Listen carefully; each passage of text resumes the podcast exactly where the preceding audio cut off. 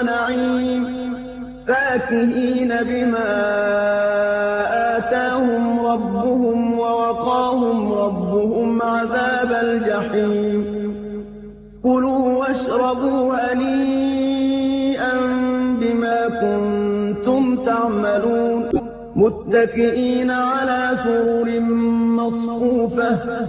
وزوجناهم بحور عين.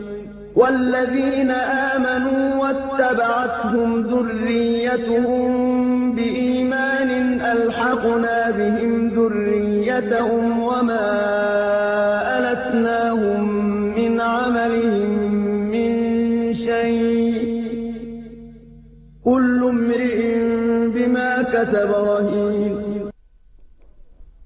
إن الحمد لله تعالى نحمده ونستعين به ونستغفره ونعوذ بالله تعالى من شرور أنفسنا وسيئات أعمالنا. من يهد الله تعالى فلا مضل له ومن يضلل فلا هادي له. وأشهد أن لا إله إلا الله وحده لا شريك له وأشهد أن محمدا عبده ورسوله. أما بعد فإن أصدق الحديث كتاب الله تعالى وأحسن الهدي هدي محمد صلى الله عليه وآله وسلم. وشر الأمور محدثاتها وكل محدثة بدعة وكل بدعة ضلالة وكل ضلالة في النار. اللهم صل على محمد وعلى آل محمد كما صليت على إبراهيم وعلى آل إبراهيم في العالمين إنك حميد مجيد. وبارك على محمد وعلى آل محمد كما باركت على إبراهيم وعلى آل إبراهيم. في العالمين إنك حميد مجيد.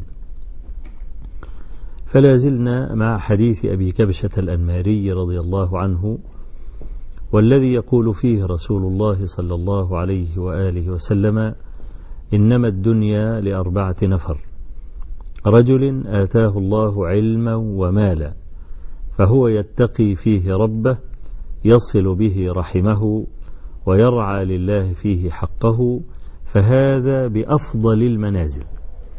وكنا في الحلقة الماضية ابتدأنا الكلام عن تقوى الله عز وجل في العلم ومظاهر هذه التقوى. والتقوى وصية الله تبارك وتعالى للأولين والآخرين. ولقد وصينا الذين أوتوا الكتاب من قبلكم وإياكم أن اتقوا الله. وتعريف التقوى كما يقول أهل, أهل العلم هو كل ما يحبه الله جل ثناؤه من الأقوال والأفعال. فعندما نقول تقوى الله في العلم فهذا معناه أن يفعل العالم كل ما يحبه الله عز وجل من الأقوال والأفعال. والعلماء في الأمة كالجهاز المناعي في الجسم. إذا أصيب الجهاز المناعي في الجسم سقط الجسم كله. فلذلك كان صحة هذا الجهاز علامة على العافية.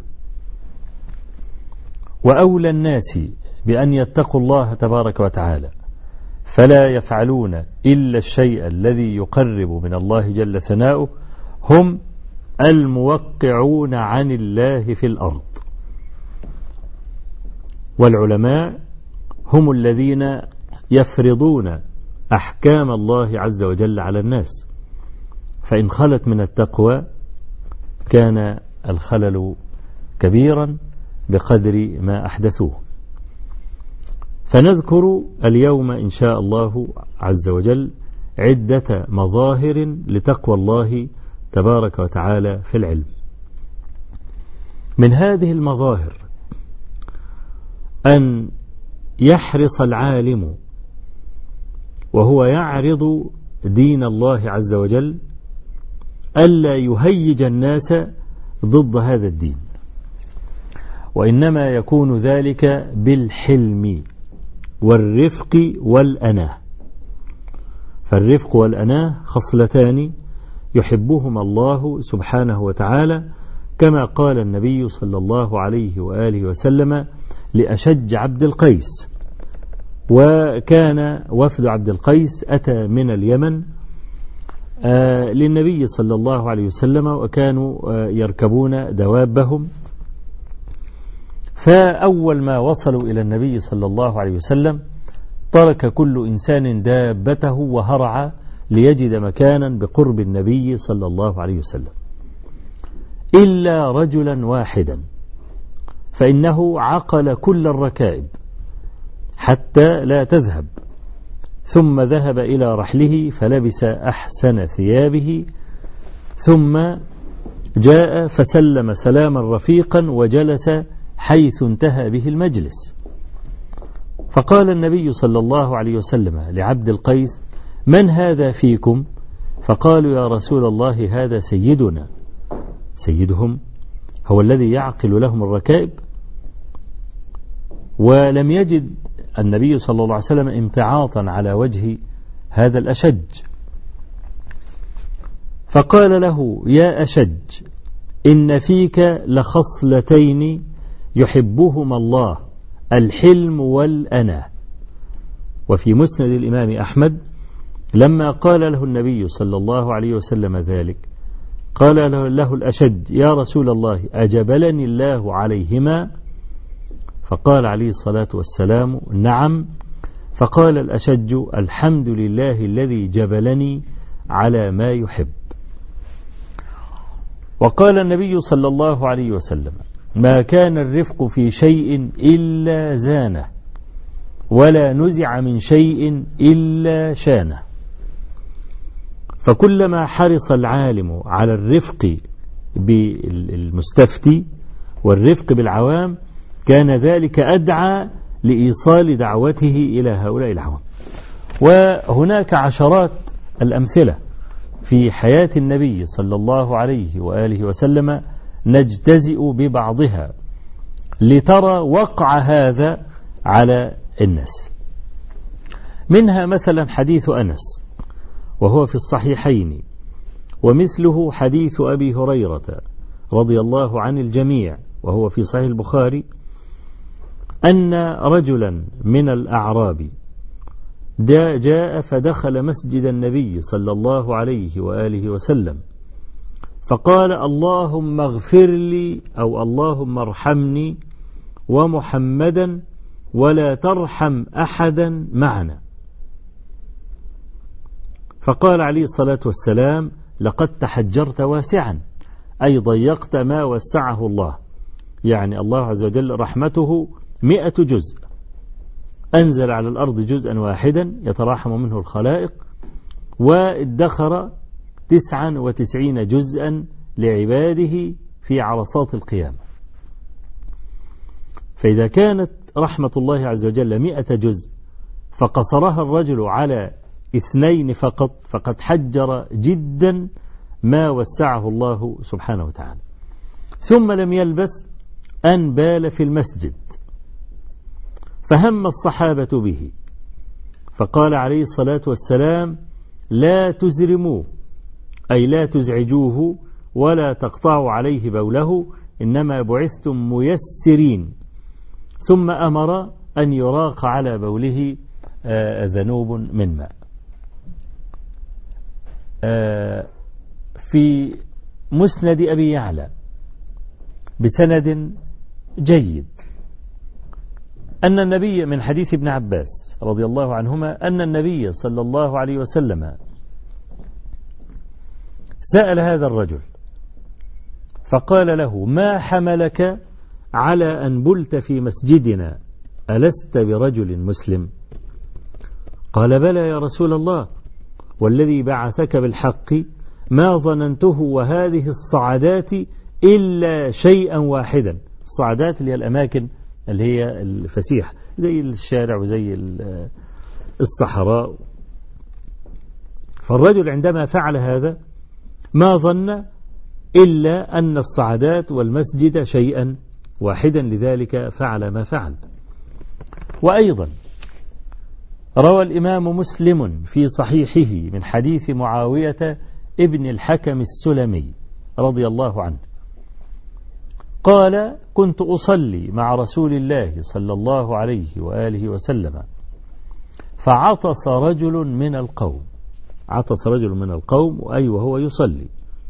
فقلت له يرحمك الله فنظروا إلي فقلت لهم ما بالكم تنظرون إلي؟ فجعلوا يضربون أفخاذهم بأيديهم يصمتونني لكني سكت.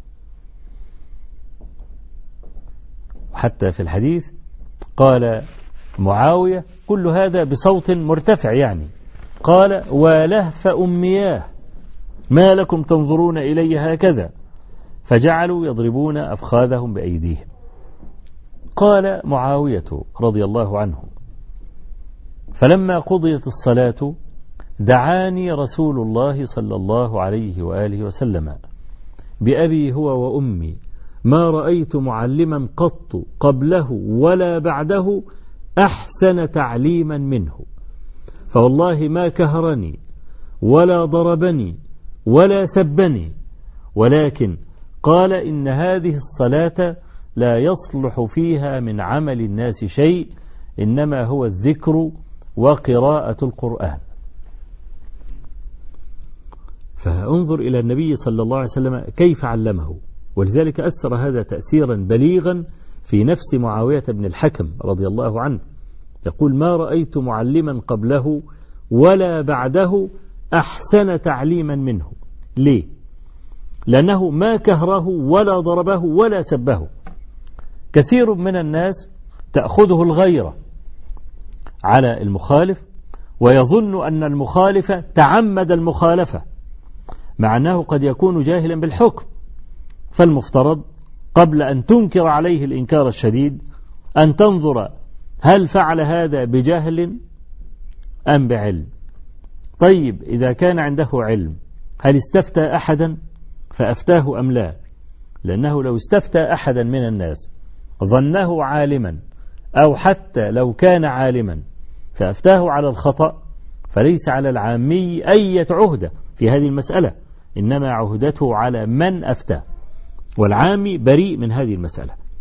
فإن كان جاهلا علمناه وإن كان أخذ الفتوى من عالم فأخطأ هذا العالم عذرناه.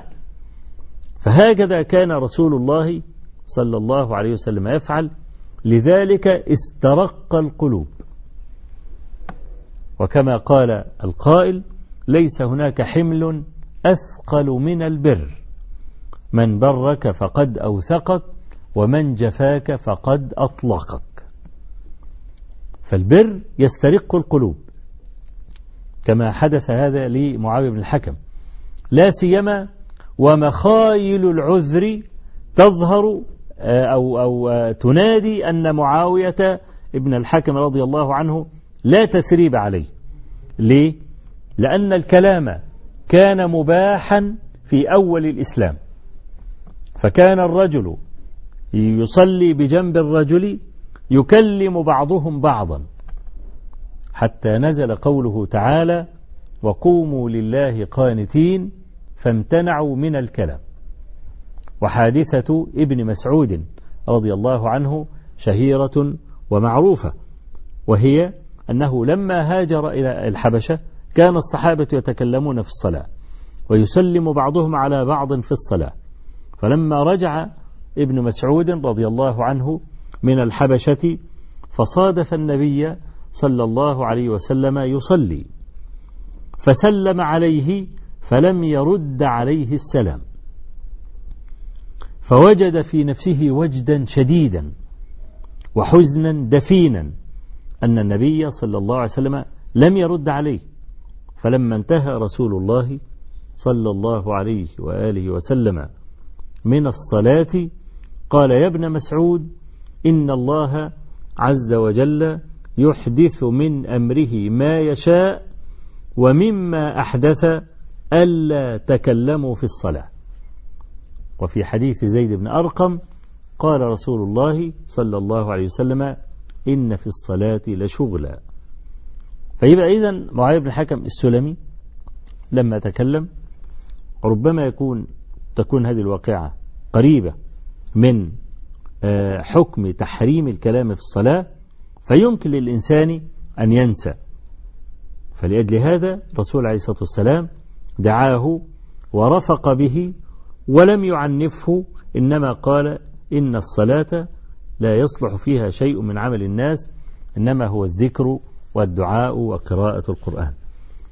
بخلاف أمره صلى الله عليه وسلم للصحابة الذين كانوا معه في المدينة وكثرت أسئلتهم فقال لهم ذروني ما تركتكم إنما أهلك الذين كانوا من قبلكم كثرة سؤالهم واختلافهم على أنبيائهم فكان الصحابة إذا, إذا خالف الواحد منهم رسول الله صلى الله عليه وسلم عنفه ليه؟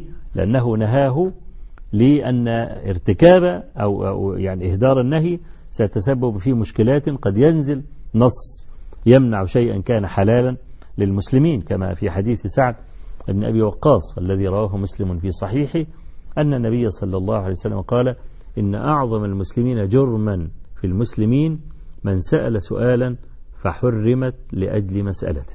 من سأل مسألة فحرمت لأجل مسألته. فأقصد أن مخايل العذر واضحة أو راجحة بالنسبة لفعل معاوية ابن الحكم رضي الله عنه. وكذلك في صحيح البخاري في أول كتاب العلم من حديث أبي هريرة رضي الله عنه أن رجلا أعرابيا جاء النبي صلى الله عفوا أن في حديث أبي رفاعة في صحيح مسلم أن رجلا أعرابيا دخل المسجد ورسول الله صلى الله عليه وآله وسلم يخطب الناس. فقال رجل غريب لا يدري شيئا عن دينه. جاء يتعلم دينه. فنزل النبي صلى الله عليه وسلم من على المنبر وجلس على كرسي وجعل يعلم الرجل ثم صعد المنبر فأتى على آخر خطبته صلى الله عليه وآله وسلم. ورفقه عليه الصلاة والسلام بالجاهلين بالذين جهلوا عليه كذلك الأعرابي الذي جاء فأخذ بحاشية البرد. وجبذ النبي صلى الله عليه وسلم جبذة شديدة وقال أعطني من مال الله فليس مالك ولا مال أبيك ولا مال أمك. فتبسم رسول الله صلى الله عليه وسلم وأمر له بعطاء. ثم قال يرحم الله أخي موسى أوذي بأكثر من هذا فصبر. بل هناك ما هو أشد من هذا كما رواه أبو داود والنسائي وغيرهما من حديث خزيمة ابن ثابت الأنصاري رضي الله عنه أن رسول الله صلى الله عليه وآله وسلم في غزوة من الغزوات اشترى قعودا من رجل أعربي القعود ولا الجمل الصغير واتفقا على الثمن فجاء مسلم رجل من المسلمين فرأى قعود الأعرابي فأعجبه. فجعل يعني يعرض على الأعرابي أن يشتريه. فلم يقل له الأعرابي إن رسول الله صلى الله عليه وسلم اشترى ف وفي رواية أن الأعرابي ذهب فقال للنبي صلى الله عليه وسلم إن فلانا يريد أن يشتري هذا الجمل. فقال عليه الصلاة والسلام أولم تبعني الجمل يا أعرابي فقال الأعرابي ما بعتك شيئا. فقال النبي صلى الله عليه وسلم بل بعتني يا أعرابي. والأعرابي يقول ما بعتك شيئا. والمسلمون يلوذون برسول الله صلى الله عليه وسلم ويقولون للأعرابي ويحك إن رسول الله صلى الله عليه وسلم ما كان ليقول إلا حقا. والأعرابي مصر على ما يقول. يقول ما بعتك شيئا. ثم قال للنبي صلى الله عليه وسلم هلم شهيدا يشهد أنني بعتك. طبعا هذا شيء عظيم أن يكذب رسول الله صلى الله عليه وسلم أو أن يرد كلامه. لا سيما وهذه شهادة. خاف المسلمون وأحجموا أن يقول قائل أي شيء فينزل فيه وحي. لكن خزيمة بن ثابت رضي الله عنه اندفع قائلا أنا أشهد أنك بعته الجمل. فقال عليه الصلاة والسلام لخزيمة ولم يكن خزيمة حاضرا آنذاك. قال له بما تشهد يا خزيمة؟ قال بتصديقك. أي وأنك لا تكذب. فجعل رسول الله صلى الله عليه وآله وسلم شهادة خزيمة بشهادتين. وخذ من هذا الضرب شيئا كثيرا. وهو حلم النبي عليه الصلاة والسلام ورفقه.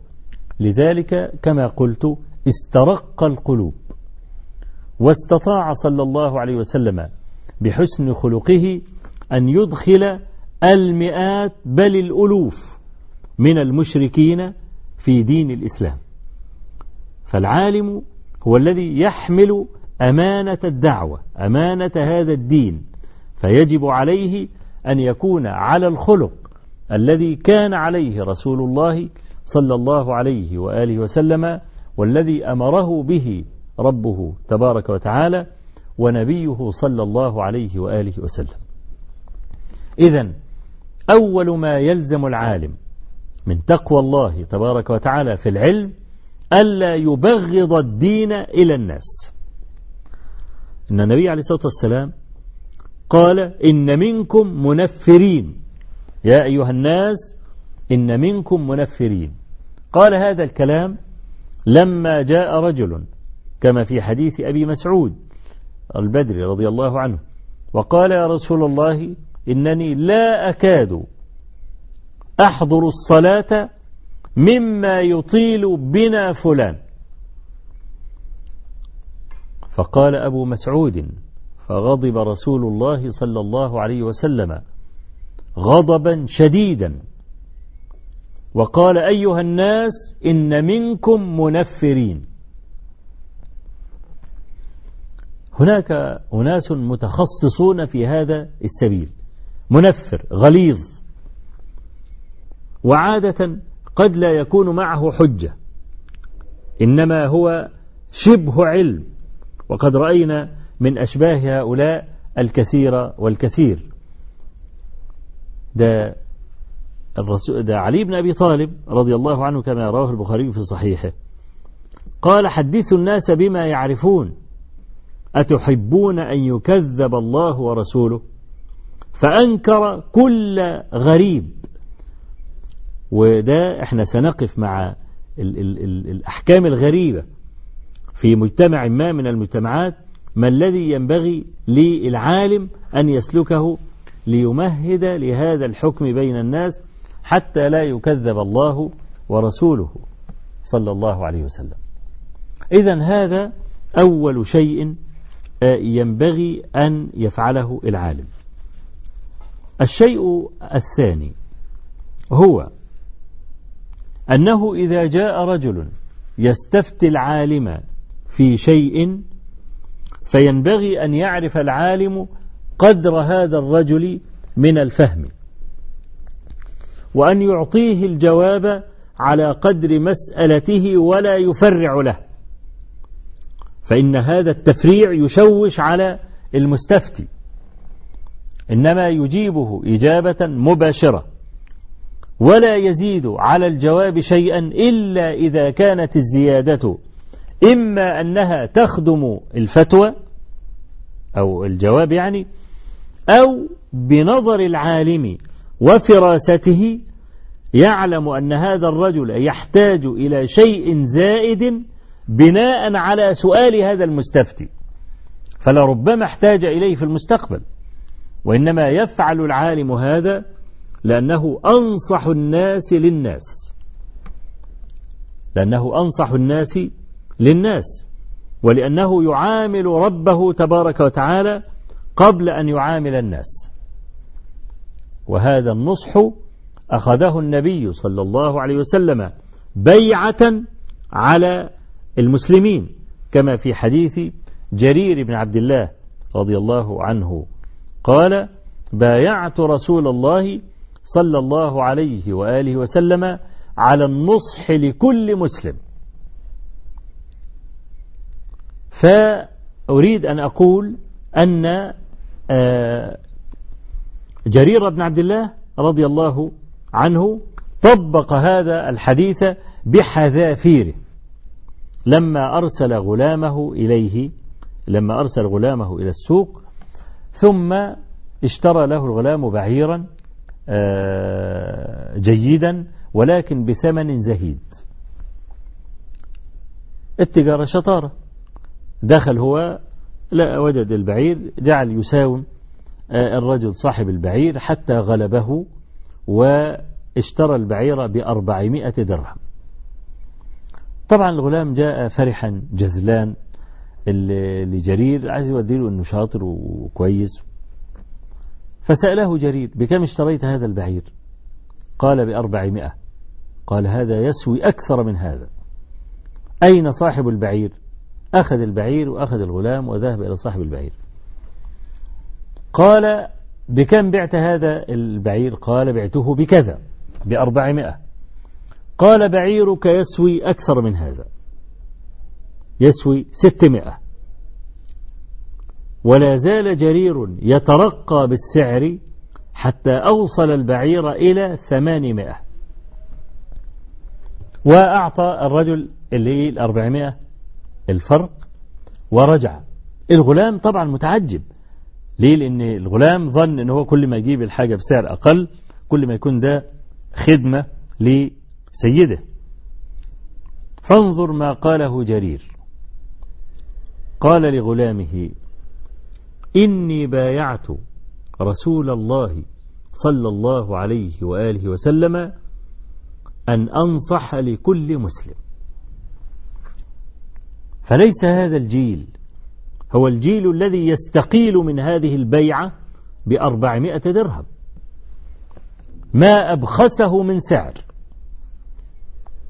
أربع أربعمائة درهم. ويستقيل من بيعة النصح لكل مسلم. هذه ما يفعلها جرير ولا يفعلها أحد من أصحاب النبي صلى الله عليه وسلم ولا أحد من أهل الديانة. فالنصح هذا واجب وأنصح الناس للناس هم أهل العلم. فلما يأتي واحد يسأل العالم سؤالا يجيبه على قدر مسألته إلا أن يرى العالم أن الزيادة في الجواب من تمام الجواب أو أن السائل قد يحتاج إلى هذه الزيادة فيما بعد وهذا إنما يكون من فراسة العالم. كما في السنن من حديث أبي هريرة رضي الله عنه أن رجالا جاءوا النبي صلى الله عليه وآله وسلم فقالوا يا رسول الله إنا نركب البحر ويكون معنا القليل من الماء فإن توضأنا به عطشنا أفنتوضأ بماء البحر؟ كان الجواب على قدر السؤال نعم. خلاص انتهى جواب المسألة.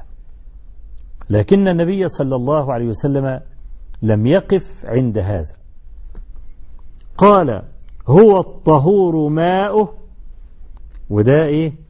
الشطر الأول أو الجواب عن المسألة عن السؤال. أنا توضأ بماء البحر؟ فإذا قال عليه الصلاة والسلام هو الطهور ماؤه يبقى خلاص. نعم توضأ بماء البحر. لكنه قال والحل ميتته. مع أنهم لم يسألوا عن حل ميتة آه، ساكن البحر. لكن النبي صلى الله عليه وسلم لما رأى استشكالهم لطهورية ماء البحر مع وضوح ذلك وهم علم أن ميتة البحر سيكون ستكون أسد أشد استشكالا لهم لأن عندنا نص عام في كتاب الله عز وجل بتحريم الميتة. حرمت عليكم الميتة. فقد يضمون ميتة السمك وساكن البحر إلى هذه الآية فيحرمون ما أحل الله عز وجل لهم وربما مات بعضهم جوعا بسبب هذا. فلما رأى الشيء الأدنى مشكلا بالنسبة لهم علم أن ما هو أعلى سيكون أشد إشكالا عندهم فنصحهم بذلك. وورد في بعض طرق هذا الحديث أن هؤلاء كانوا يصطادون اللؤلؤ. لأن هم لو كانوا بيصطادوا السمك كانت المسألة ربما تكون واضحة لأن هو لما بيطلع السمك من البحر وعلى ما يخرج من البحر ويبيع في الأسواق أكيد بيكون مات. فإذا تداوله الناس في الأسواق من غير نكير دل ذلك على جواز ميتة الإيه؟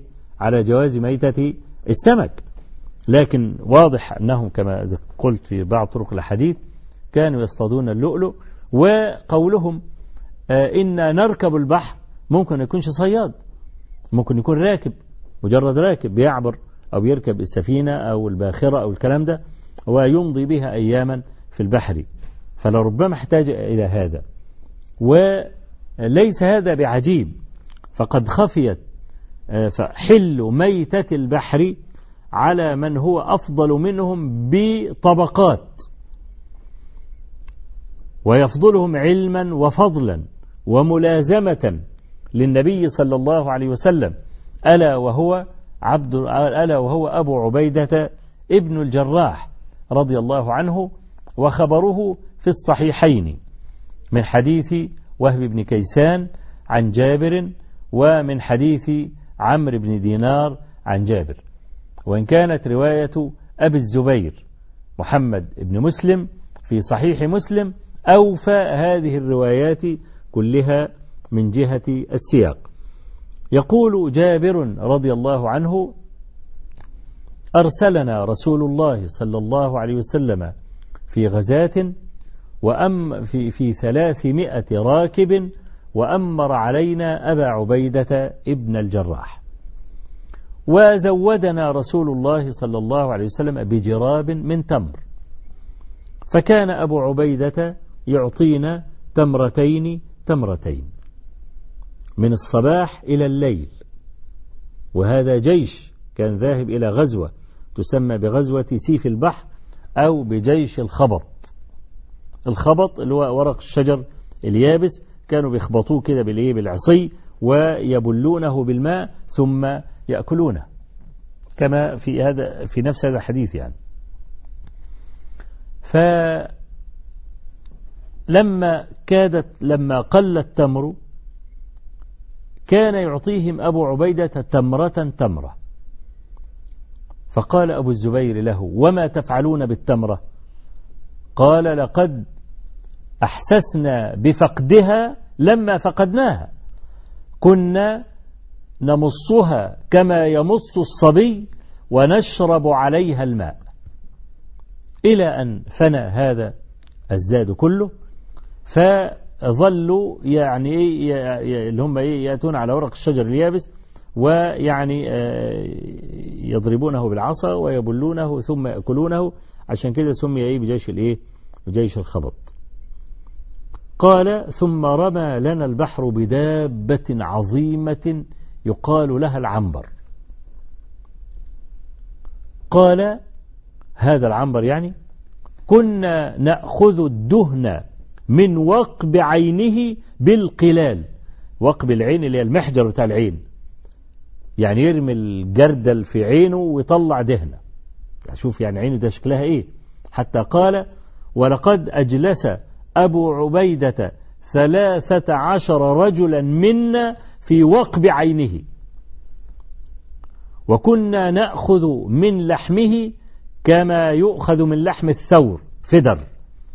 يأخذ فدر كده يقطع لحمة زي ما يكون واحد بيقطع من ثور. طيب أبو عبيدة رضي الله عنه أول ما الصحابة وجدوا هذا العنبر. قال ميتة لا تأكلوه.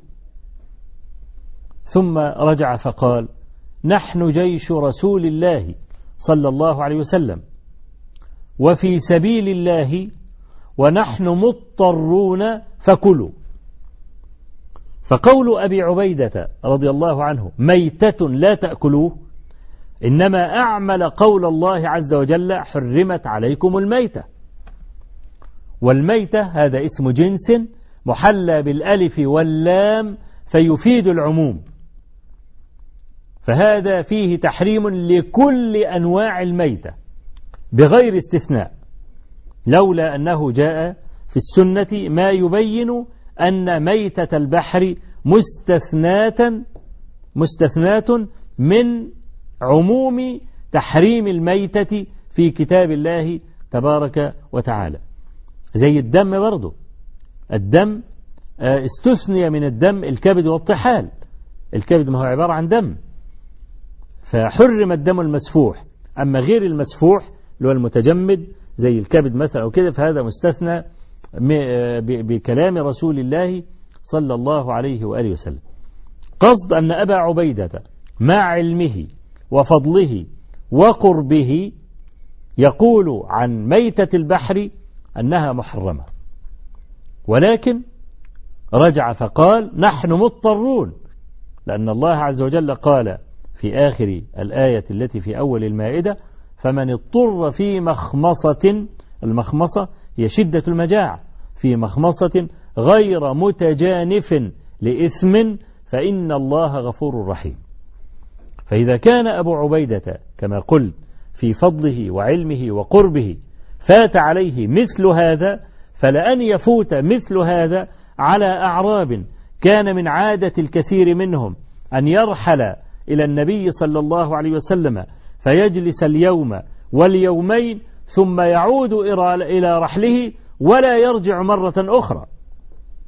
ولا يرجع مرة أخرى كما حدث لبعض الصحابة الذين رووا بعض الأحكام الشرعية.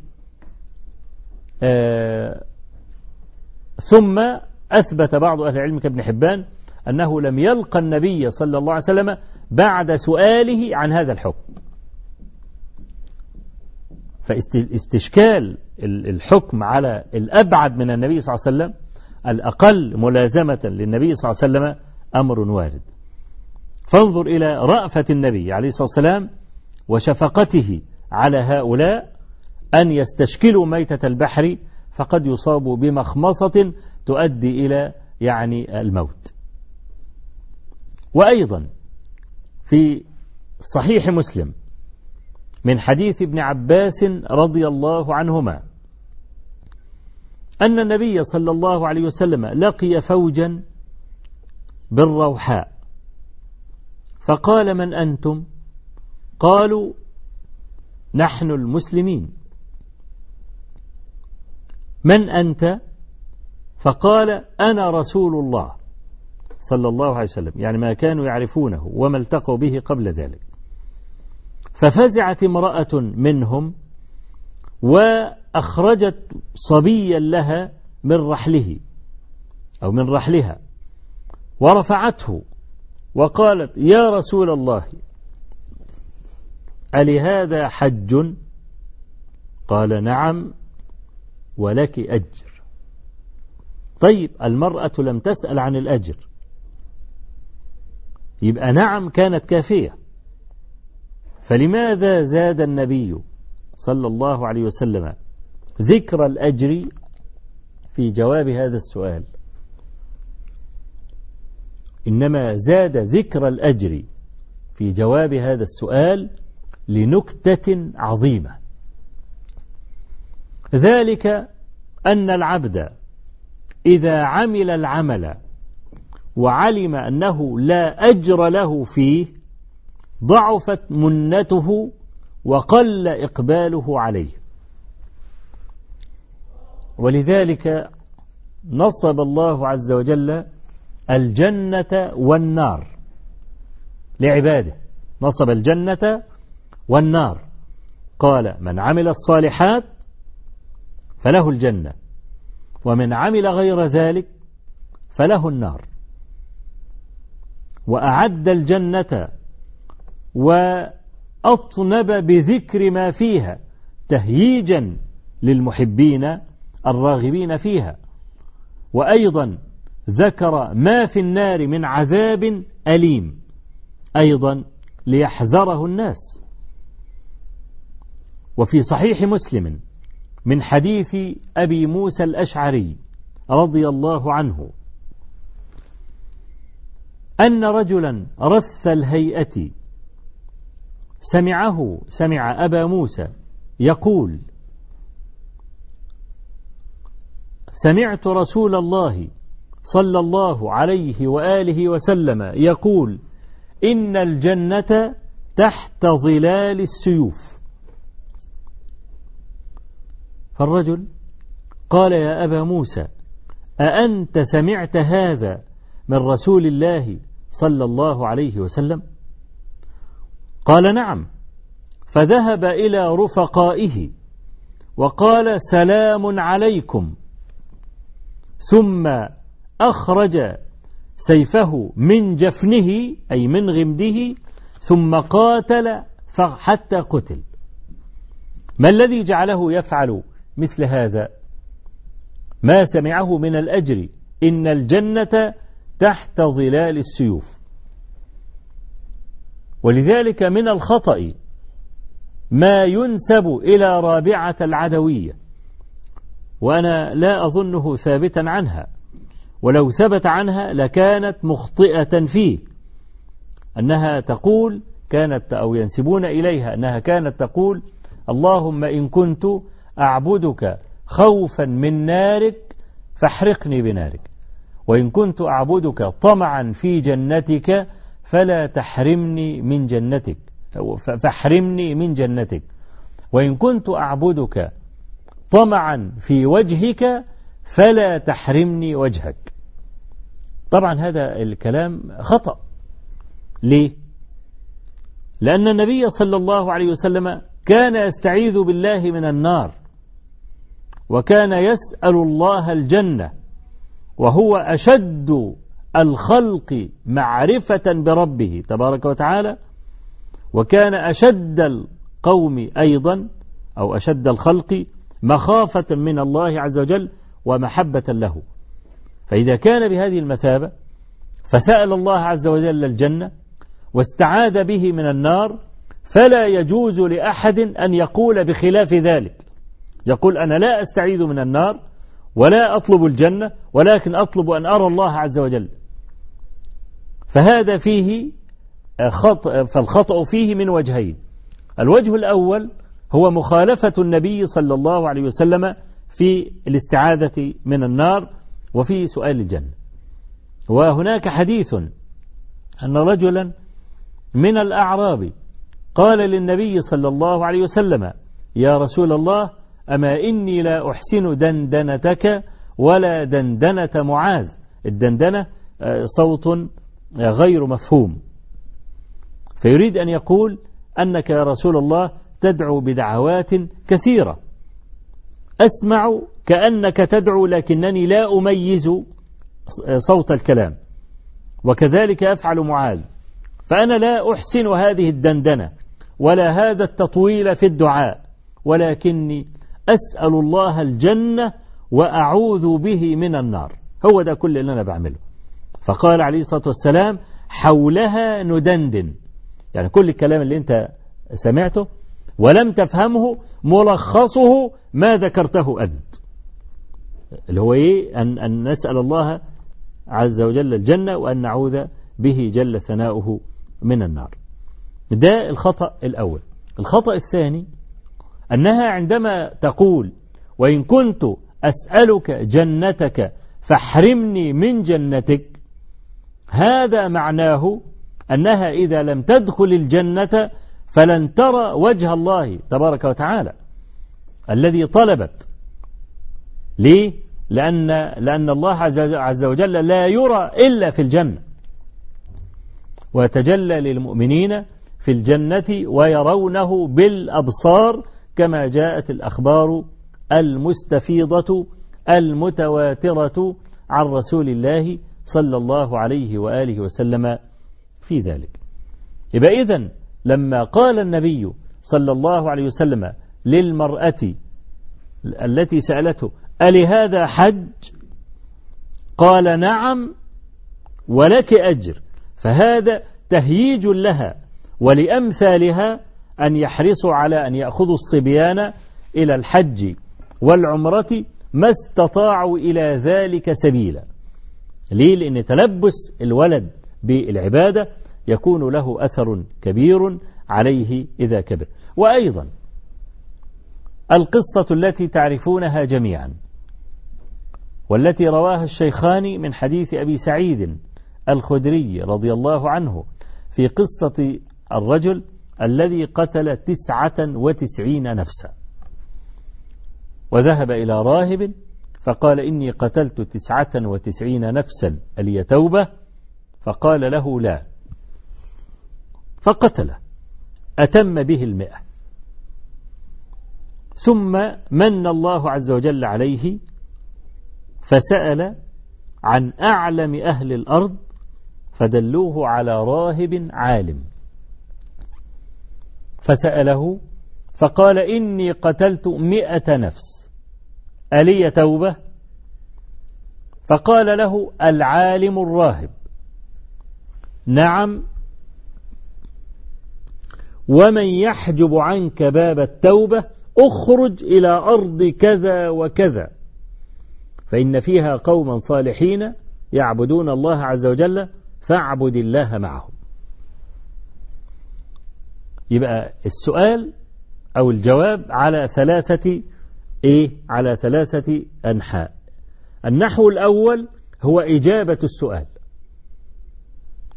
ألي توبة؟ قال نعم. وكان هذا كافيا. لكن العلماء هم أنصح الناس للناس. لما كانت توبة هذا القاتل لا تتم إلا بأن يتحول إلى أرض أخرى فيها قوم لا يمكنون العاصي أن يعصي الله بين ظهرانيهم. فسيأخذون على يديه إذا أراد أن يعصي الله جهارا. وهذا من مصلحة هذا القاتل. الحاجة الثانية أراد أن يقول له من أمانة العالم ألا ينسب إلى نفسه ما ليس من حقه وهو أن يحجب باب التوبة عن أي إنسان. فالأول قال له نعم دي إجابة السؤال. ثم بين أنه لا يملك شيئا. أنت جئتني لتسألني. في بعض الملل العبد أو الواحد من من أصحاب هذه الملة يملأ ما بين الخافقين ذنوبا ثم يذهب إلى كاهن أو راهب يقول له أنا فعلت كذا وكذا وكذا فيبدي الندم والاعتراف فيقبل منه هذا الراهب ويكفر عنه سيئات. طب انت بتكفر سيئات بتكفر السيئات عن الناس. من الذي يكفر سيئاتك أنت؟ جعلوا أنفسهم أربابا من دون الله تبارك وتعالى. لا. نحن في الإسلام ليس هذا من حق مخلوق. ولا حتى الرسل. إلا أن يؤذن لهم من قبل الله تبارك وتعالى. أن يقال هذا مغفور له وهذا لن يغفر له. ما يتكلم الأنبياء في مثل هذا المعنى إلا عن وحي من الله جل ثناؤه. فضلا عن عن من دونهم من أممهم من من العلماء من أممهم. يبقى دي فيها أمانة العلم أنه ليس من حقه أن يقول غفر له أو لم يغفر له. زي ما في بعض الناس يسأل أهل العلم أنا حججت كذا وكذا حج مقبول؟ يقول له مقبول إن شاء الله. طب أنت إيه اللي عرفك أنه مقبول؟ ليس من صلاحية الفقيه ولا العالم أن يقول مقبول أو مردود إنما يقول صحيح أو باطل بس. أتى بالصلاة على وجهها ما تقولش مقبولة. يعني توضأ واستقبل القبلة وأتى بالأركان والواجبات والمستحبات والكلام ده. وصلى الصلاة وخلص. صلاة مقبولة يا مولانا؟ ما يقولوش نعم مقبولة. إنما يقول صلاتك صحيحة. يبقى أنا عندي الثلاث فقرات دي في الجواب. هي اللي يسميها العلماء جواب الإيه؟ جواب الحكيم. وهكذا في أمثلة يطول الأمر بذكرها. وقد عنون البخاري رحمه الله في آخر باب من كتاب العلم من صحيحه باب إذا يعني أجاب العالم بأكثر من سؤال السائل. وأورد فيه حديث ابن عمر رضي الله عنهما أن رجلا جاء فسأل النبي صلى الله عليه وسلم عما لا يجو عما يلبس المحرم. يقول يا رسول الله ما ما الذي يلبسه المحرم؟ فقال له لا يلبس العمامة ولا السراويل ولا البرانس ولا ثوبا مسه زعفران أو ورس. طب ده الرجل بيقول ما يلبس. فأجابه عما لا يلبس. ليه؟ لأن ما يلبس كثير. ما يلبس ما يلبسه المحرم كثير. أما ما لا يلبسه المحرم فقليل محصور. فهذا أسهل على السائل أن يستوعبه. لكنه لو قال له يلبس كذا وكذا وكذا وكذا وقعد يعدد له لطال الأمر على السائل. وقد يظن ظان أن ما ذكره النبي صلى الله عليه وسلم هو الذي يجوز أن يلبس وما عداه فلا يجوز. مع أن هذا ليس مرادا. يعني هذا ليس مرادا. فسأله ما يلبس المحرم فأجابه عما لا يلبسه. المحرم. وده ما يسميه العلماء بجواب الحكيم. فيبقى من تمام تقوى الله تبارك وتعالى إذا سأل السائل سؤالا يجيبه العالم بقدر سؤاله حتى لا يشوش عليه. إلا إذا كان الزيادة في الجواب تكون من تمام الجواب أو بفراسة العالم يعلم أن مثل هذا السائل يحتاج إلى شيء قد يتلبس به كثيرا ولم يسأل عنه فيدله على الجواب فلربما احتاج هذا الرجل إلى ذلك. أيضا يجوز للعالم بل يندب إذا سأله السائل مسألة ليس عليها كبير عمل دله على النافع في السؤال. ومن هذا شيء شهير. سؤال شهير. إذا فتشت خلفه وجدت أعرابيا. كانوا يأتون النبي صلى الله عليه وسلم. فيقولون يا رسول الله متى الساعة؟ متى الساعة؟ فكان يجيبهم بسؤال. فيقول له وما أعددت لها؟ يبقى مسألة متى الساعة؟ ليس تحتها كبير طائل. لأن, لأن الساعة آتية لا ريب فيها. خلاص ريح دماغك يعني. لكن انظر ما الذي أعددته ما الذي أعددته لهذه الساعة. وقد قال الله تبارك وتعالى يسألونك عن الساعة أيان مرساها فيما أنت من ذكراها إلى ربك منتهاها.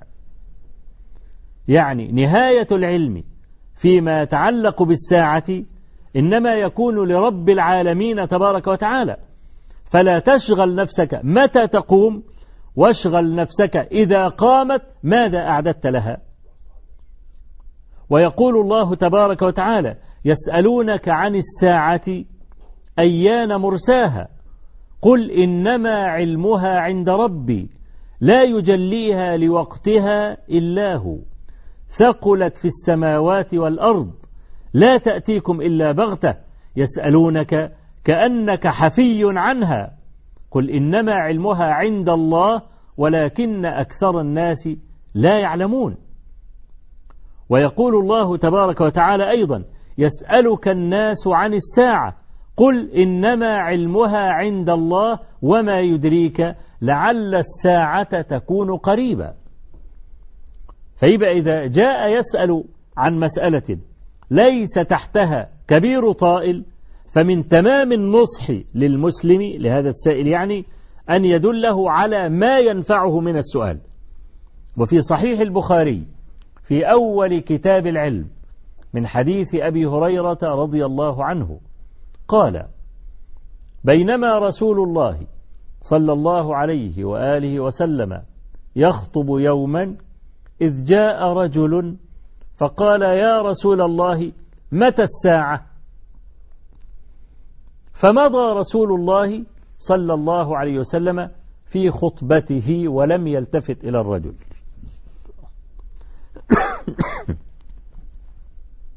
فانقسم الصحابة فريقين. قال الفريق الأول سمع ما قال فكره ما قال. وقال الطرف الآخر بل لم يسمع. وطبعا كل واحد من الفريقين معه دلائل على ما يقول.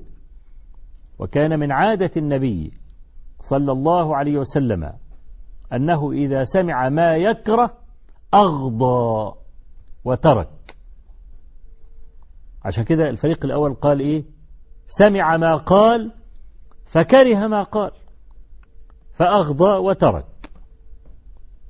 الفريق الآخر كان يعلم أيضا أن النبي صلى الله عليه وسلم كان يكره أن يستقبل أحدا بما يكره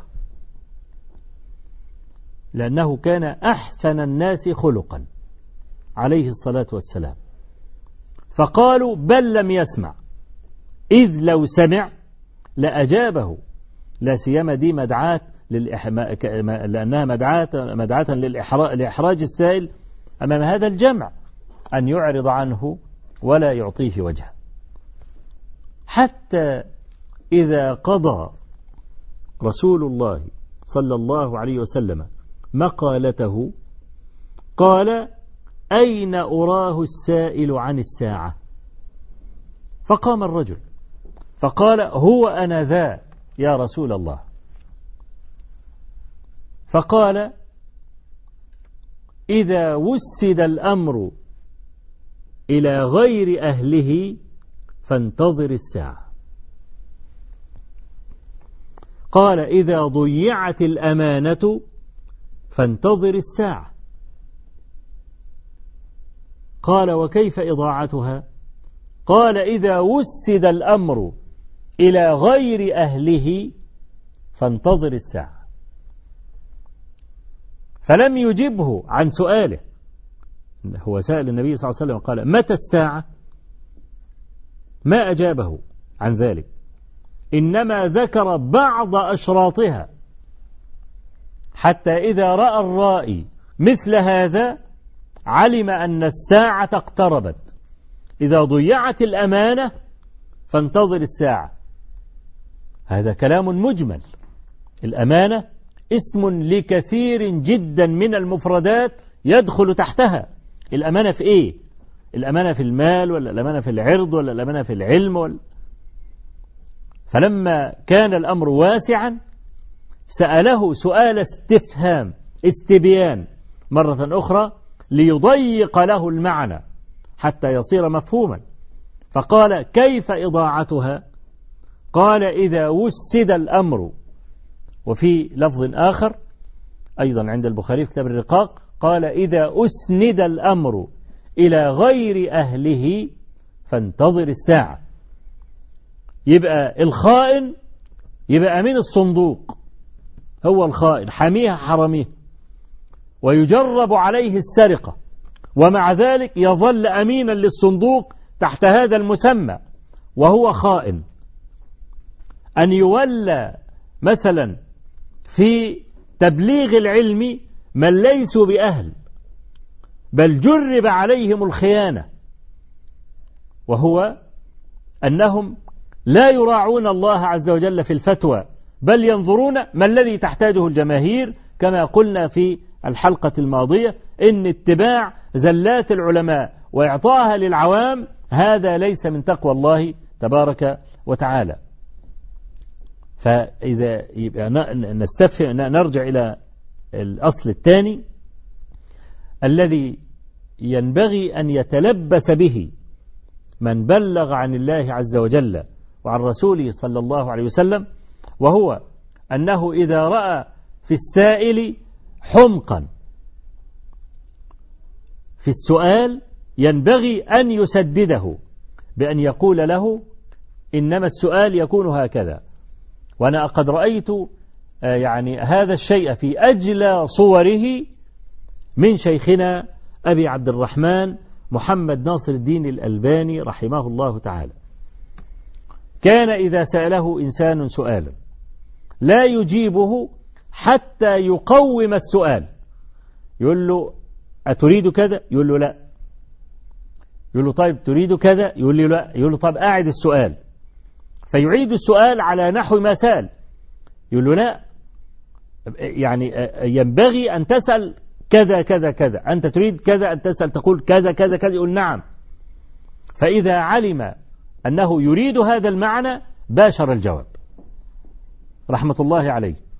وهذا كما قلنا من تمام نصح العالم للأمة. وهناك أيضا مظاهر ليعني تقوى الله تبارك وتعالى في العلم سنذكرها تباعا بما يسره الله سبحانه وتعالى. ويعني بقي شيء قليل من وقت الحلقة فنتلقى فيه بعض الأسئلة. نعم. طيب تفضل. السلام عليكم. وعليكم السلام ورحمة الله وبركاته. ازي حضرتك يا شيخ. الحمد لله. بارك الله لك وأطال عمرك و... الله يحفظك. كان لي عن حضرتك سؤال. الله يتفضل. تفضل. السؤال الأول بالنسبة لدعاء النبي صلى الله عليه وسلم. سبحان الله وبحمده عدد خلقه ورضا نفسه وزنة عرشه ومداد كلماته. هذا الدعاء يقول في أذكار الصباح والمساء. هل يجوز أن أنا أقوله طول اليوم ولا هو لا لا مخصص ثلاث مرات صباحا ومساء؟ نعم حاضر. ده بخلاف اللي فيه سؤال تاني معلش كان أخ سألوني ما هو توبة آه، ال- ال- الزاني المحصن؟ ما هي؟ توبة الزاني المحصن؟ وفي نعم نفس الوقت ما هو واجب عليه فعله تجاه نفسه واتجاه الزوج آه، الزوجة التي زنى بها يعني.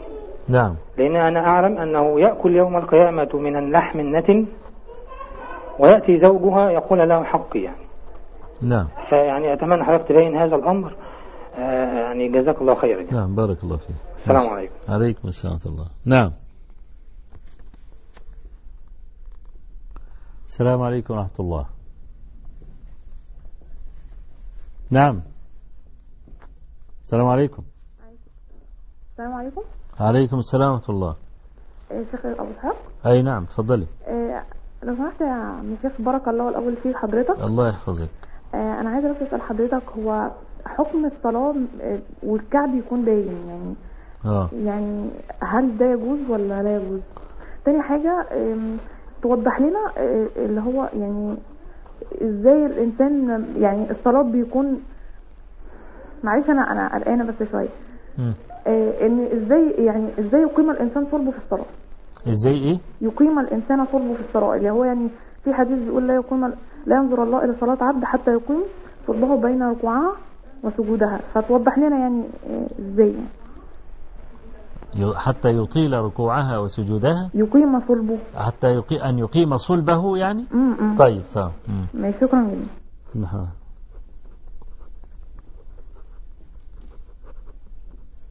نعم. السلام عليكم. وعليكم السلام ورحمة الله وبركاته. أحبك في الله يا شيخ. حبك الله الذي أحببتني فيه. الله يا شيخ آه، في سؤال كده إن شاء الله أحب بس عايز أسأل حضرتك بس يعني سألته في قناة قبل كده بس ما حصلليش نصيب إن أنا أسمع الرد يعني. اتفضل. أنا ال- عندنا أنا ساكن في مكان بعيد يعني مو- بعيد مواصلاته بعيدة عن مكان عمل يعني. فالمكان ده يعني باخد ساعتين في المواصلات أو أكتر على حسب يعني المواصلات. وأنا في بيت بيت أبي في شقة يعني هي صغيرة شوية أصغر من اللي أنا فيها بكتير. بس يعني إيه إن شاء الله ممكن أقعد يعني أبوي بي- بيدعي لي إن أنا إيه يخرج السكن وأنا أقعد فيها. يعني بإيجار رمزي. المؤقتة اللي ما أشوف إيه أشوف حالي يعني. بس أنا عندي إخواتي يعني إيه بيبقى في غالبا مشاكل كده بتحصل ما بينهم وكده. وهم محتاجين اللي يرشدهم بصراحة وأنا بت- بتمنى من ربنا إن ربنا يهديهم على إيديا. بس آه، قلقان على أهل بيتي يعني قلقان إن هم أهل بيتي يتعبوا في الموضوع دوت وكده. الآن إيه؟ قلقان إن أهل بيتي يعني يتعبوا في الموضوع دوت يعني هم يبقوا شايلين هم معايا وكده. هوت يعني كل قلق على أهل بيتي يعني زوجتي وولادي وكده هوت ان هم يعني هم اللي هيتعبوا يعني. حاسس طب عفوا يعني أنت تقصد يعني أن أنت ساكن آه، في بره بيت آه، والدك وبعدين آه، احتمال أنك أنت إذا شقة فضيت تسكن في بيت والدك بس أنت خايف من الاختلاط زوجتك مع والدتك مثلا أو لا مع أنا والدتي والدتي لا مؤاخذة أنا والدتي متوفاة طب أنت خايف أنه يعني تتعب مراتك مع والدك مثلا؟ آه لا يعني خايف ان مراتي تتعب مع يعني إخواتي وكده خصوصا إن أخويا الصغير هي- هيتجوز برضه في شقة في البيت وكده اهوت آه، هيبقى طبعا أنا عايز يعني أبقى جنب أبويا لأن والدي يعني محتاج المساعدة وكده محتاج إن حد يساعده إن هو آه يعني لكن أنت خايف إنك أنت لو سكنت في نفس البيت يحصل مشاكل آه، ما في- أنا بينك؟ عندي عندي أنا آسف يعني معلش أنا طولت أنا متأسف يعني. ها آه عندنا إخواتي يعني اخواتي البنات جوازهم يعني غالبا بيزعلوهم وبيضايقوهم في ساعات وكده اهوت مم. فساعات بيجوا البيت وكده اهوت بمشاكلهم وكده. فمحتاجين أنا- والدي يعني والدي ربنا يديله الصحة نظر على قده كده اهوت فوالدي يعني إيه بيحب يسايس. يعني حتى لما بيكون الزوج هو اللي غلطان بيقول للزوجة إيه يلا يا بنتي امشي مع زوجك ومفيش حاجة وم- ومعلش والكلام دوت. دوت بيخلي الزوج يزيد في الموضوع. يعني طيب طب ماشي. طب والدك بيحب إن أنت تقرب منه؟ يعني آه، تكون هو ساكن جنبه آه. يعني؟ آه هو والدي يعني وأنا بالنسبة له وكان على والدي يعني يعني بفضل الله سبحانه وتعالى هو يعني إيه مدللني أنا شوية يعني هو معتبرني أنا الكبير رغم إن في أكبر مني بس هو معتبرني أنا الكبير دايما بياخد رايي في كل حاجة ودايما بيتكلم معايا وكده هو طيب حاضر. طب حاضر حاضر.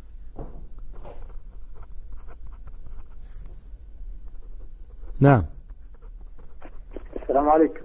وعليكم السلام ورحمة الله وبركاته. الشيخ أبو إسحاق أي نعم.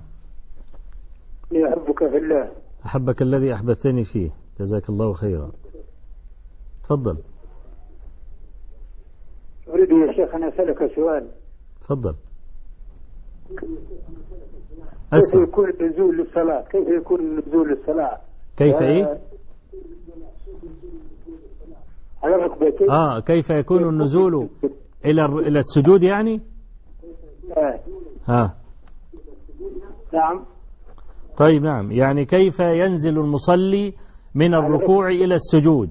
على قدمي أم على ركبتي ده سؤالك؟ نعم.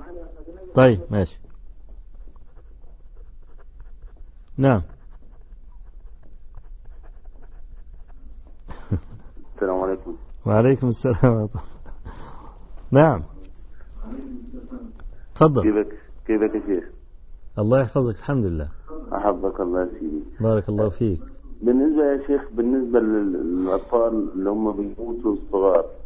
الأطفال إيه؟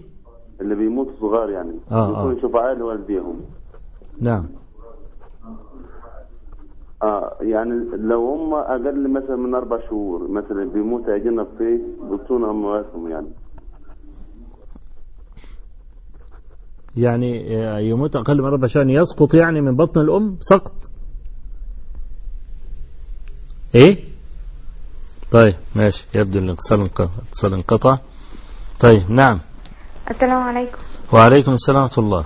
آه لو سمحت يا شيخ- آه أبو إسحاق. آه لو سمحت أنا عايزة آه، يعني آه أدرس العلم الشرعي. أنا حاسة إن أنا آه عندي شغف بالفقه. بحب إن أنا أط- آه، أستنبط الأحكام. إن أنا نعم. أربط بين القرآن والسنة. لكن مش عارفة أي كتاب أجيبه أو أو أدرس على على مع مين. وهل أي يجوز- أي كتاب تجيبيه في في أني في أني فرع من فروع العلم تقصدي؟ آه في الفقه. في الفقه يعني؟ تحديدا آه وفي الحديث برضو. وفي الحديث في شرح الحديث يعني؟ آه. وهل يجوز لي إن أنا أتلقى العلم على يد شيخ ولا لازم معلمة؟ نعم. يعني يد شيخ إيه يعني منفردين ولا في معهد علمي ولا إيه؟ طيب ماشي. نعم. السلام عليكم ورحمة الله. وعليكم السلام ورحمة الله وبركاته. آه، شيخ آه، عندي جزاك الله خير شيخ. الله يحفظك. آه، عندي سؤال بارك الله فيك. تفضل.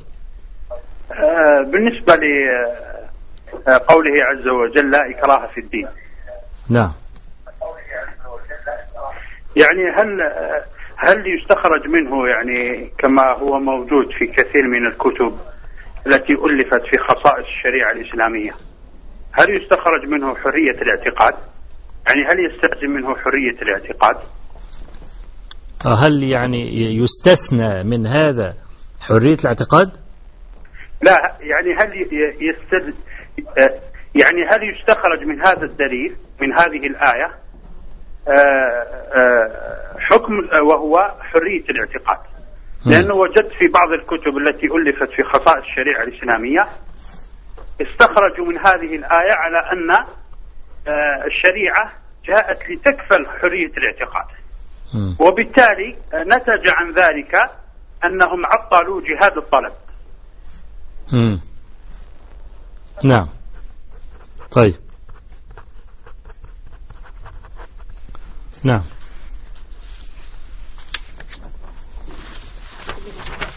نعم.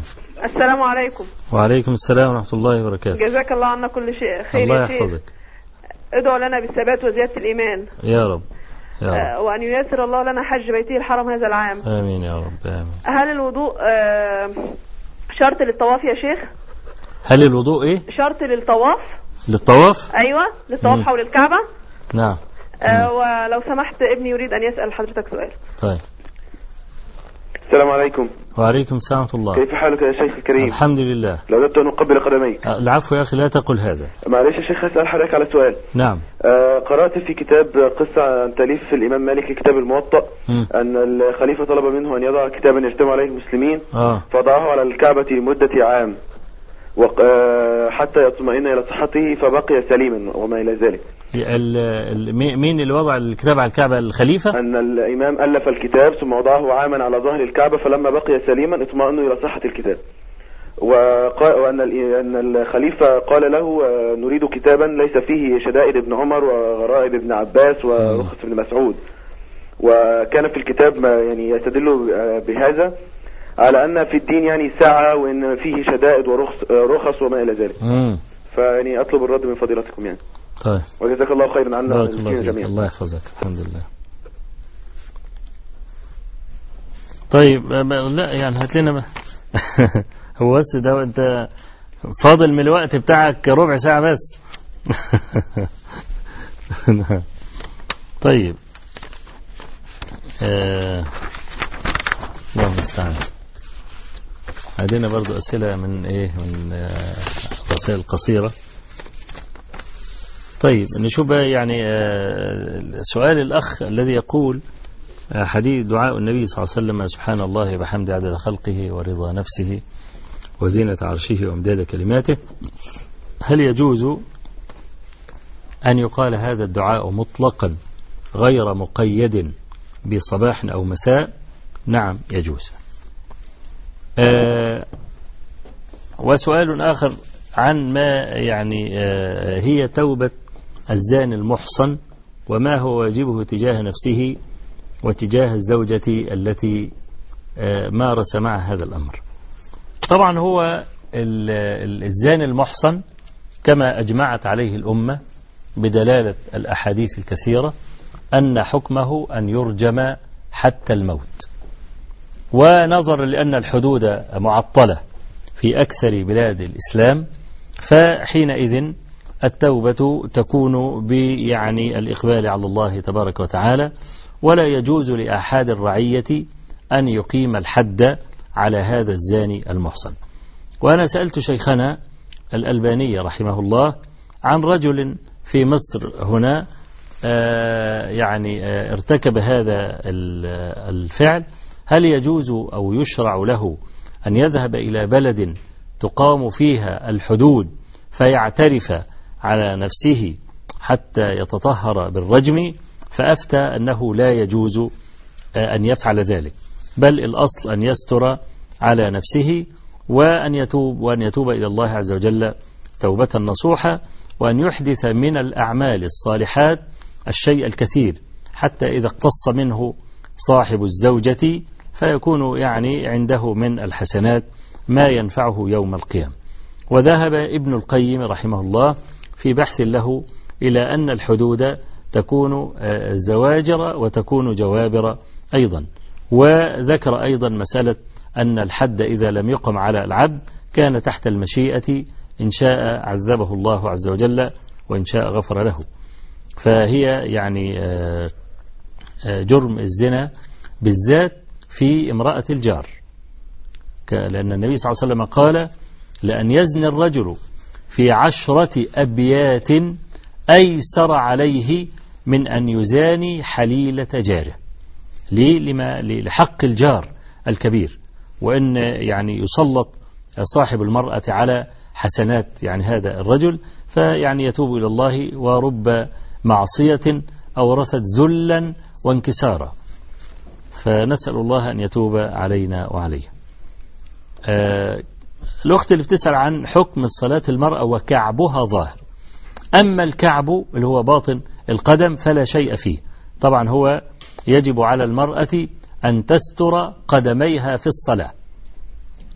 إما إما إنها تستر القدم بالدرع الجلباب الطويل وإما إذا كان الجلباب يكشف عن ظهر القدم يبقى تلبس إيه؟ تلبس جوربا لكن لا تصلي وقدمها مكشوفة.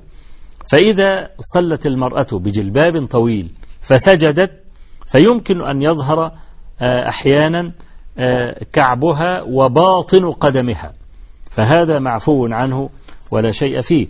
إنما تغطي المرأة ظهور قدميها كما في حديث أم سلمة رضي الله عنها. لما سألت رسول الله صلى الله عليه وسلم فقالت يا رسول الله أتصلي المرأة في درع وخمار قال نعم إذا كان سابغا يغطي ظهور قدميها ومن أهل العلم من يعني يعل هذا الحديث هذا الحديث بالوقف. نعم. بيسأل السائل بقى ما معنى أن يقيم صلبه في الصلاة؟ إقامة الصلب في الصلاة بعدما يركع وبعدين يقول يركع حتى يطمئن. ثم يقول سمع الله لمن حمده فيقف مطمئنا حتى يرجع كل عظم إلى مكانه.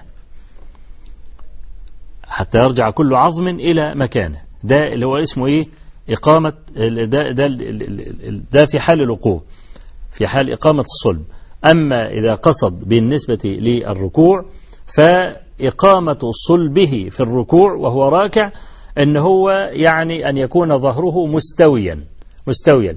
بحيث لو وضع على ظهره قطرة ماء لا تتحرك هذه القطرة لا يمنة ولا ولا يسرى وطبعا ده عادة ما يعرفش يجيبه المصلي إلا إذا قبض على ركبتيه ومد يديه هكذا. لكن لو كسر إيده كده ممكن يبقى محني أكتر من اللازم.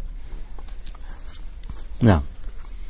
الأخ بيسأل بقى أنه يعني يسكن في مكان بعيد على بعد تقريبا ساعتين من العمل وأن في بيت والده احتمال تكون في يعني مكان شقة تفضى ولا حاجة فسيذهب إليها. هو بقى مشفق من إخواته البنات أو من إخواته الرجال إن هم يتعبوا مراته.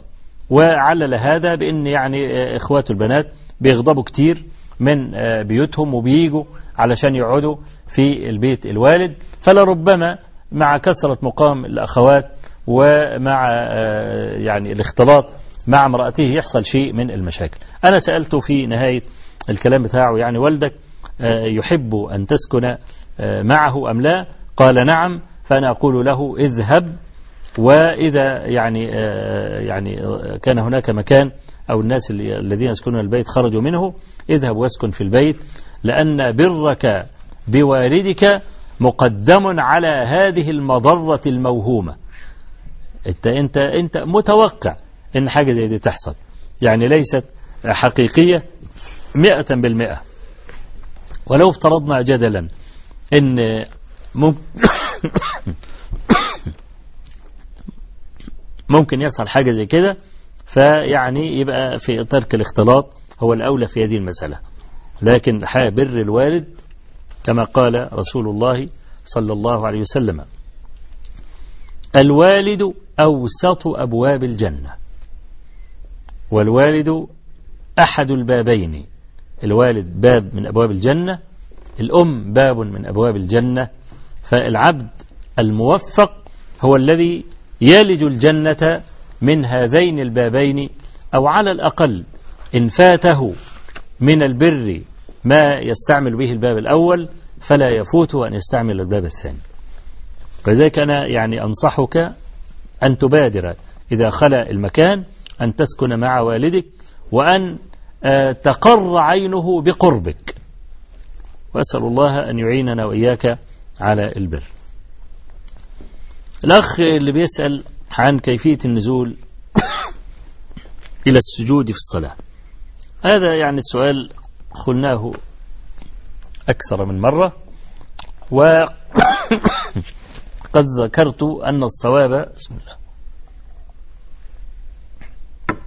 أن الصواب في هذا الأمر أن ينزل المصلي إلى الأرض بيديه وليس بركبتيه.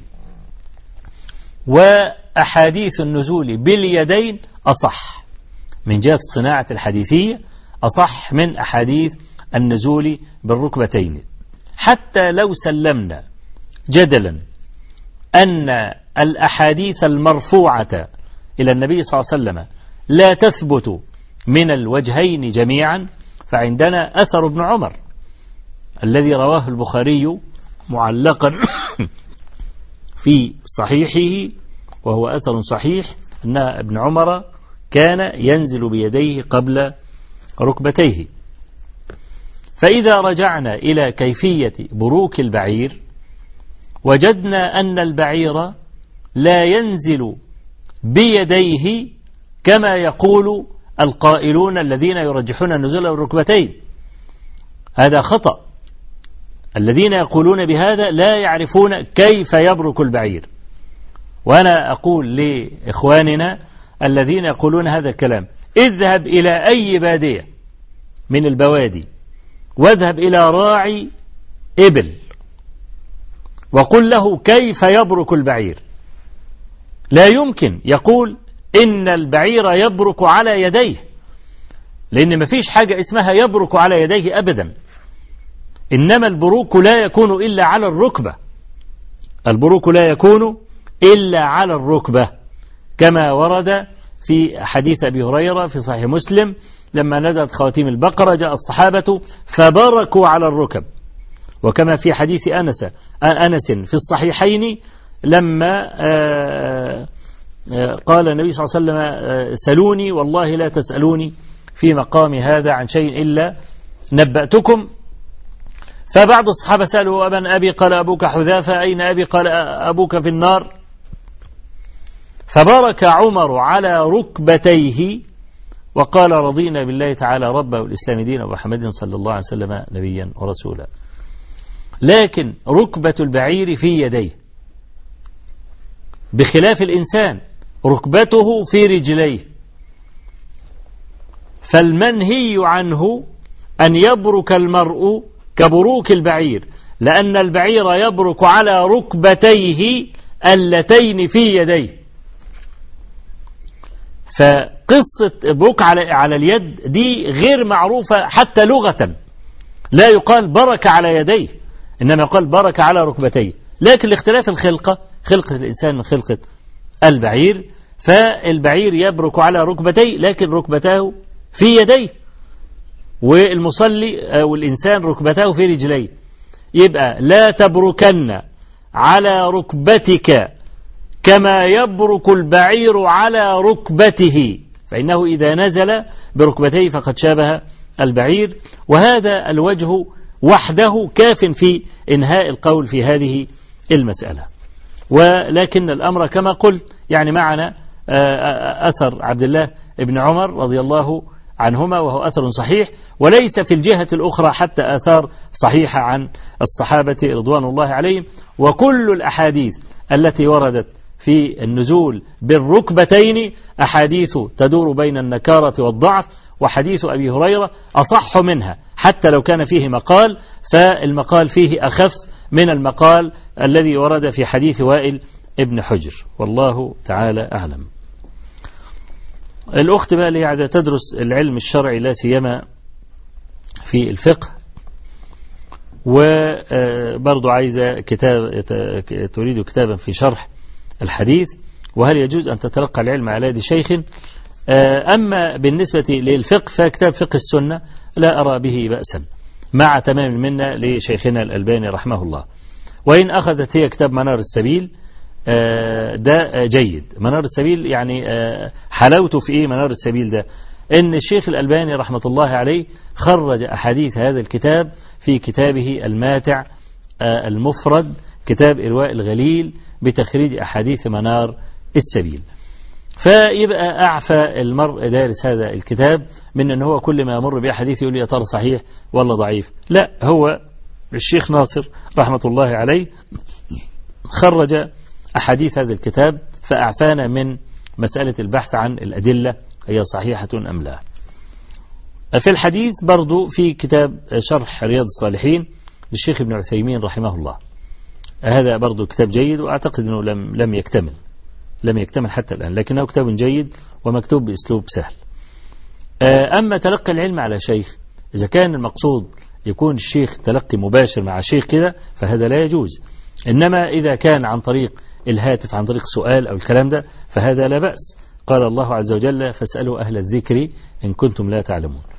آه وأما إذا كانت يعني تتلقى العلم في معهد علمي بيكون عادة فيه للنساء آه قاعات مخصصة وبيصلهم صوت الشارح من المشايخ آه أو نحو ذلك فهذا أيضا لا بأس به.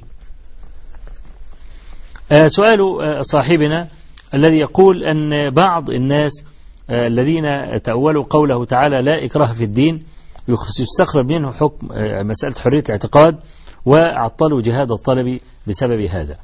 نحن نقول إن هذه الآية وما في معناها يوضحها حديث بريدة ابن الحصيب رضي الله عنه والذي رواه مسلم في صحيحه أنه كان إذا أرسل يعني غزاة صلى الله عليه وسلم كان يأمرهم بثلاث إذا وصلوا إلى بيت إلى تاخموا أرض العدو أن يخيروا العدو هذا ما بين خصلة من ثلاث إما أن يسلموا ويهاجروا وإما أن يسلموا ولا يهاجروا ولا يكون لهم حق في الغنيمة وإما أن يعطوا الجزية ويسمحوا للمسلمين بدخول هذه البلاد للدعوة إلى الله عز وجل وإما القتال. فهو إما يدخلوا الإسلام وإن أرادوا أن يظلوا على دينهم بقوا لا إكراه في الدين هو حر بس يدفع الجزية. فإن رفض هذا وذاك قال فاستعن بالله عز وجل وقاتلهم. ده كلام النبي عليه الصلاة والسلام.